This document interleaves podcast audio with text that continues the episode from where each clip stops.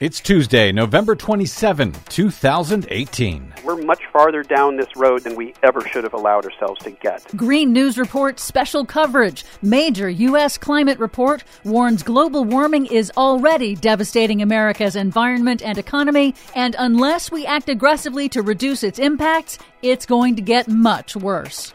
All of that fantastic news and more straight ahead. From BradBlog.com, I'm Brad Friedman. And I'm Desi Doyen. Stand by for six minutes of independent green news, politics, analysis, and snarky comment. This is a report generated by people who, have, who are in the bureaucracy. This is, these are not Trump appointees. I mean, this, this report's been generated for. Meaning they're non political. Well, no, that, that I. Well, yes. Rick Santorum, boy, is Pennsylvania lucky they voted you out of the U.S. Senate. This is your Green News Report.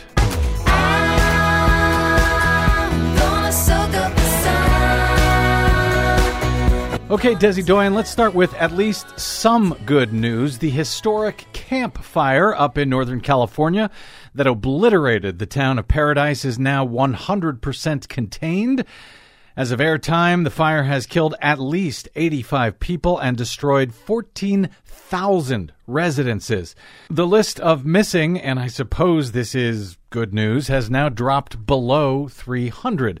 All of that happened after this remarkable national climate assessment was being put together by, yes, the Trump administration. Yes, and according to the disturbing, comprehensive new federal national climate assessment, the breathtaking scale of the Camp Fire is yet another sign that man made climate change is already wreaking havoc on the U.S., and the record extreme weather disasters we've seen in recent years are a harbinger of worse to come. The Trump administration did try to bury the release of that report on the Friday after Thanksgiving. The assessment is a joint report on climate change by 13 U.S. federal agencies, required by law every four years. Now, this newest assessment is dire and blunt and finds the devastating effects of climate change are, quote, intensifying across the country, with adverse effects on the economy, public health, and the environmental systems we rely on to survive.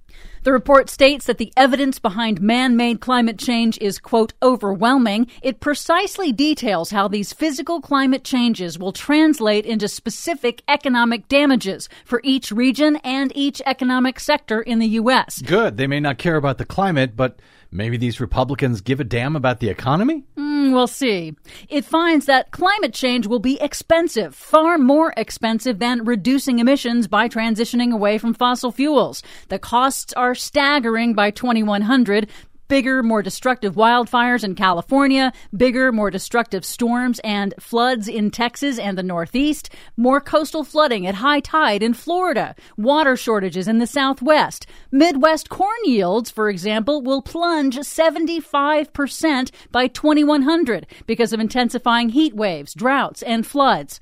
Rising seas will force mass migration away from the coasts, and they note our aging infrastructure in the U.S. was not built for these extremes Damages to the nation's roads, bridges, and water systems will cost more than $30 billion a year. And $30 billion a year is actually a small number compared to some of these others in this remarkable report. It concludes that by the end of the century, climate change will cost a full 10% of the national GDP. That is more than twice the amount of money that was lost during the Great Recession 10 years ago.